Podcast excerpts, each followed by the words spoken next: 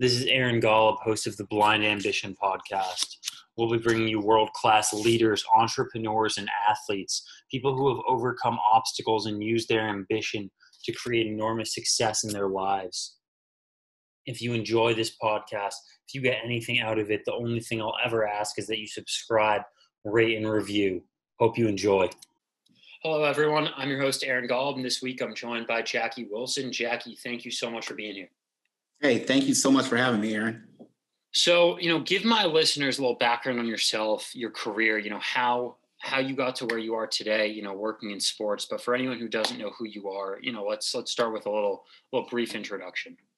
Yeah, sure. Um, you know, I am a husband, father, athlete, lawyer, um, you know, who's who's passionate about issues of, of diversity and inclusion. Um, I have, you know, worked in in many different different industries. I started out as a uh, corporate litigator.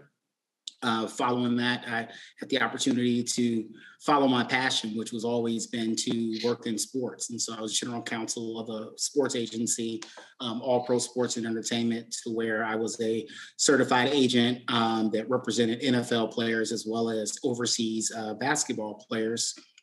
Um, entrepreneur, um, I had worked in a I had a fitness tech company um, that specialized in bringing in wearable technology um, into the fitness space. Um, but sports has always been been my passion. It's been my my first love, um, and so now I'm I'm back in the the sports industry. I'm the executive director of diversity and inclusion uh, for BSE Global, uh, which is the parent company for the Brooklyn Nets, Barclays Center, um, New York Liberty, uh, Long Island Nets, and uh, Nets GC, uh, the gaming team. Nice. That's awesome. You know, what do you think drove you to a career in sports? You know, so many people are passionate about sports, love sports, but just don't go down that path. You know, why? I know you started off in law school, you started off as an agent, and then you kind of took a step back going into the fitness industry. What eventually drew you back to the world of sports? Well, you know, like I said, sports sports was my first love. And like so many, you know, young young people, I, you know, had dreams of being a, a professional athlete. Um, I wanted to to be a professional athlete. My skill set wasn't uh, wasn't conducive to to making that happen.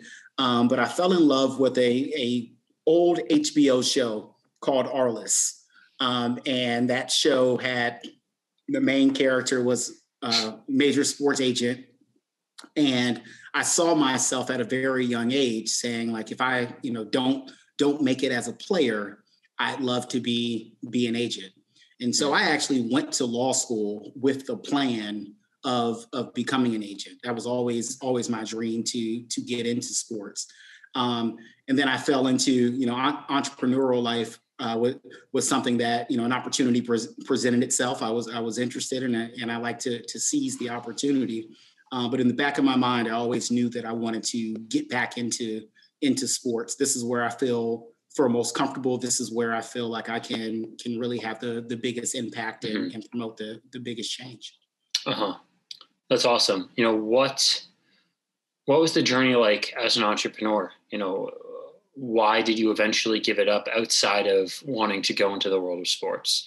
You know, what were the challenges you faced, and how were you able to overcome them to build a successful business for the time that you did it? I mean, entrepreneurial life is, you know, it is fun, it's exciting, it is stressful. Um, I always, you know, liken it to building the airplane, you know, on on your on your way down type type of thing. It's it's you know flying flying by the seat of your pants, and I and I truly truly enjoyed that. Um, and I would say some of the struggles with that are some of the the lessons that I that I take take with me. And you know, it's making you know quick decisions on on limited limited information it is the ability to you know the company sinks or swims with with your efforts and the and the teams that that surround you. And i loved you know every aspect of that. And i take that mentality with me today. It it helps me work with the um, work with with my team now in terms of you know collaborating in terms of making sure that you know the the team is is on the right track. Because when you are an entrepreneur everything you know rises and, and falls with you. Um, and so you have a different level of of accountability um, that that comes within that. And so you know taking a step back where where you are today you know working with all these professional teams you know a what is that like being in that type of space? And then b why diversity and, inclusion? What drew you to that part of it specifically uh, working with with the different teams is is great.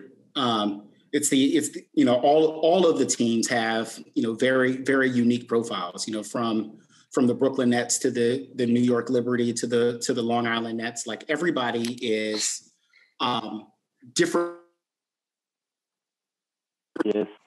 Um, that that come within that are are extremely exciting. Um, diversity and inclusion, though, is is something that has been you know important to me my my entire life, particularly in the in the sports industry. You know, I grew up playing tennis um, in Atlanta, Georgia, and as a black tennis player, I was oftentimes one of one.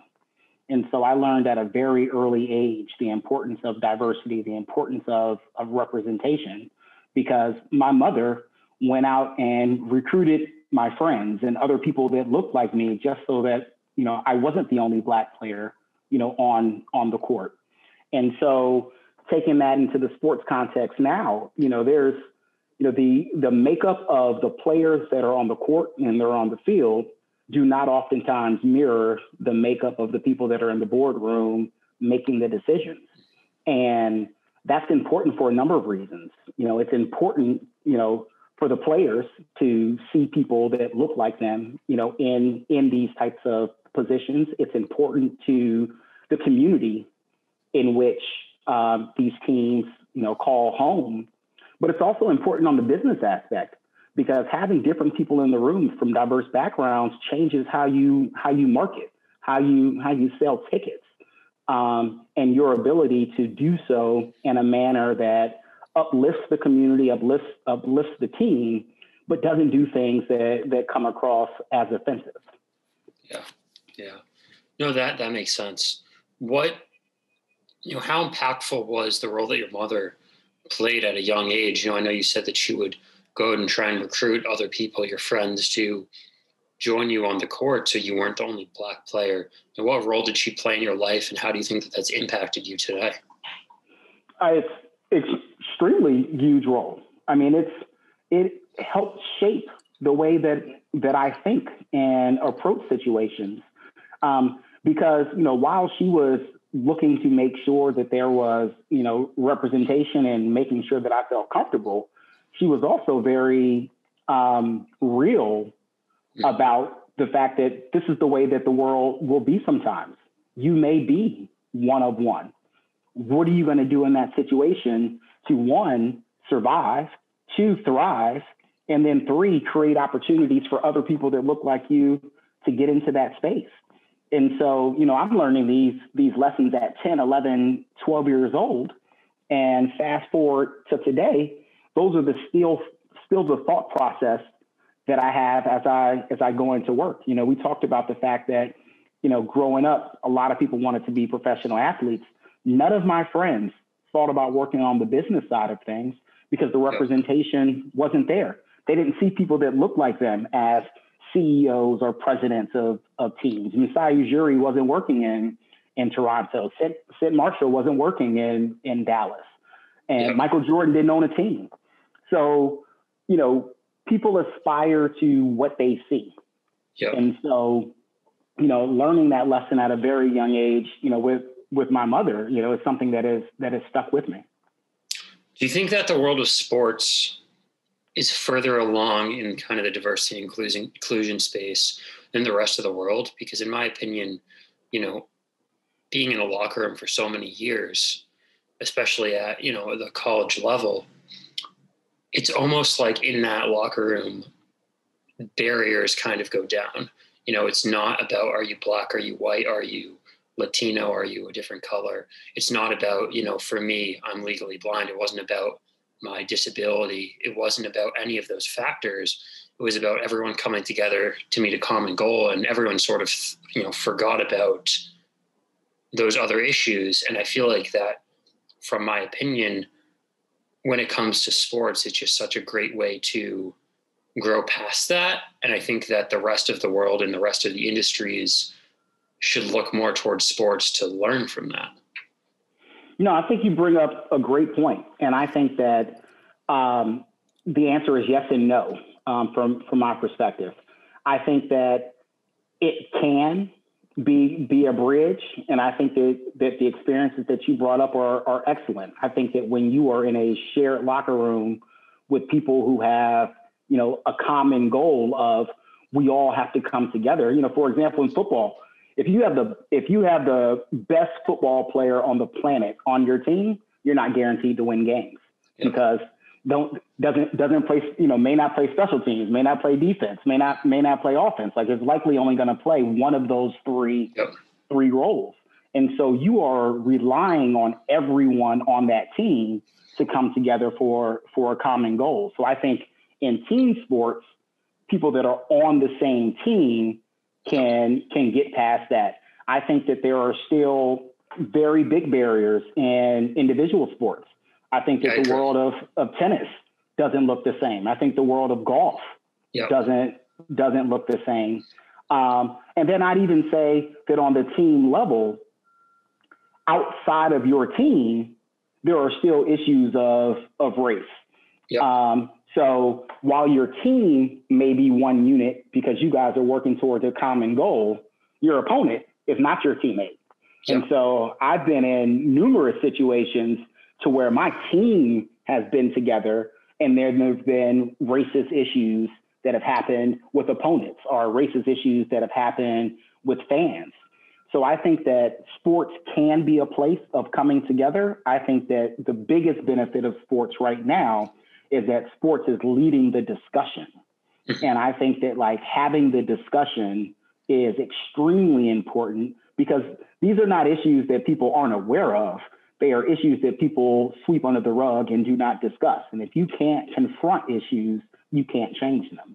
Yeah, and I think that, and, and I know people say this all the time, but you know, in the past year or so, you know, a lot of these issues have come more to light, and it's not that they weren't happening before. I think people people really get stuck in the sense of like, oh, are these new issues? You know, they're not new issues. People just have smartphones you know people are recording everything you know these have been these issues have been going on forever you know it just everything is public information now yeah i mean things are are public information and i think that the younger generation has done a very good job of not biting the tongue and i i think that you know my generation and, and above looked at at some of these things as just commonplace. This is just the way that the world is. Mm-hmm. And I think that the issues that happened over this summer, you know, really came to a boiling point to where you had critical mass of people saying, "Hey, this is this is not okay. Let's talk about it. Let's figure out a way to move forward." And we are unwilling to live this life any any further. So you had you know, work stoppages in, in the world of sports. And that's what I mean by sports leading the discussion. Within that, you had, you know, the Milwaukee Bucks decide that they were not going to play the game and then had the ripple effect in the NBA, which then had the ripple effect in Major League Baseball, which had the ripple effect in tennis, and had the ripple effect in, in hockey. Everyone was taking notice and everyone was was taking a stand. And that's where I think that true change can happen because that was not happening in corporate boardrooms. Yeah. And so, but the corporate boardrooms had to take notice because the world stopped.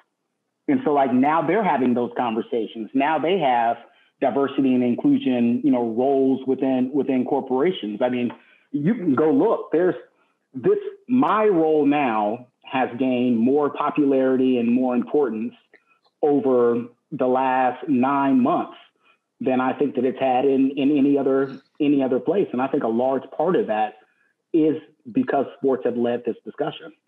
Yeah. You know, I it, it, it's interesting. I didn't know we were going to go down this path, but it's such an important topic to talk about you know what do you think you know because sports generally is leading the way with this what do you think the next step is with sports to continue to the conversations or to make that next leap uh, to, to address the issues?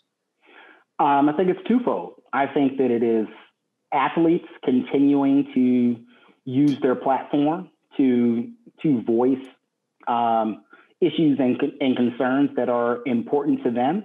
And then I think that it is incumbent upon teams and leagues to take those things to heart. Like one, with what the athletes want, but two, I I agree with your earlier point that sports is a place to where people you know should be coming coming together. You are working together for a common goal on the court. We should be working together for a common goal in the boardroom as well. And so just like you need someone to play point guard, someone to play shooting guard, someone to play to play center. Like those people are all diverse and, and different. You need those same different roles in the marketing department, the sale, the sales team. Um, and so, you know, I, I think that sports will just continue to to lead this lead this discussion. Yeah, no, that's that's so important, and I completely agree. You know, what advice would you give for someone, you know, whether it be a young athlete or a young, you know, person in business who's trying to find their way, maybe trying to you know, break through some of the barriers they face within diversity and inclusion, or you know, make a name for themselves what in, in the space that they're in. What you know, if someone had two minutes with you, what what what is the advice you would give them? Be unapologetic about who you are, and challenge social norms that that don't make sense um, you know, one of the things that that we talk about at work is like bringing your authentic self to work, whatever whatever that looks like. You know, we've we've oftentimes gotten caught up in the notion of what a what a professional looks like, yeah. and if you subscribe to that old school philosophy, you're never going to be able to bring in, you know, people of different backgrounds, different different thoughts. Yeah. Um, be, because you're because you're looking for one cookie cutter cutter image. And yep. so, you know, if you can wear wear a hoodie and do do your work, you should wear a hoodie and, and do your work. Of course, you should you should dress up, you know, when when it's appropriate. But you know, just because someone you know wears sneakers instead of instead of loafers is not a reason to yeah. to write someone off. So be your be your authentic self, and that will ultimately make you more believable, more reliable, and more productive. I love that. I love that. Thank you so much for being here. I'm sure everyone is going to get so much out of this. You know, any, where can everyone find you online, your social media, and, and, and things like that? Uh, you can find me on Instagram at, at Jackie B Wilson. Uh, yeah, yeah, it's Jack, Jackie B Wilson. Uh, same thing on. I think I think my Twitter is, is the same. I'm not that not that active on on Twitter, more more so active on on Instagram, and then Jackie Wilson the second um, on LinkedIn um, is where I, where I keep a lot of my professional dealings.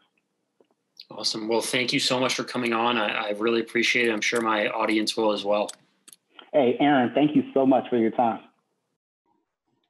Thank you so much for listening to this podcast. If you enjoyed it at all, if you got one thing out of it, we'd really appreciate it if you would subscribe, rate, and review. Thank you.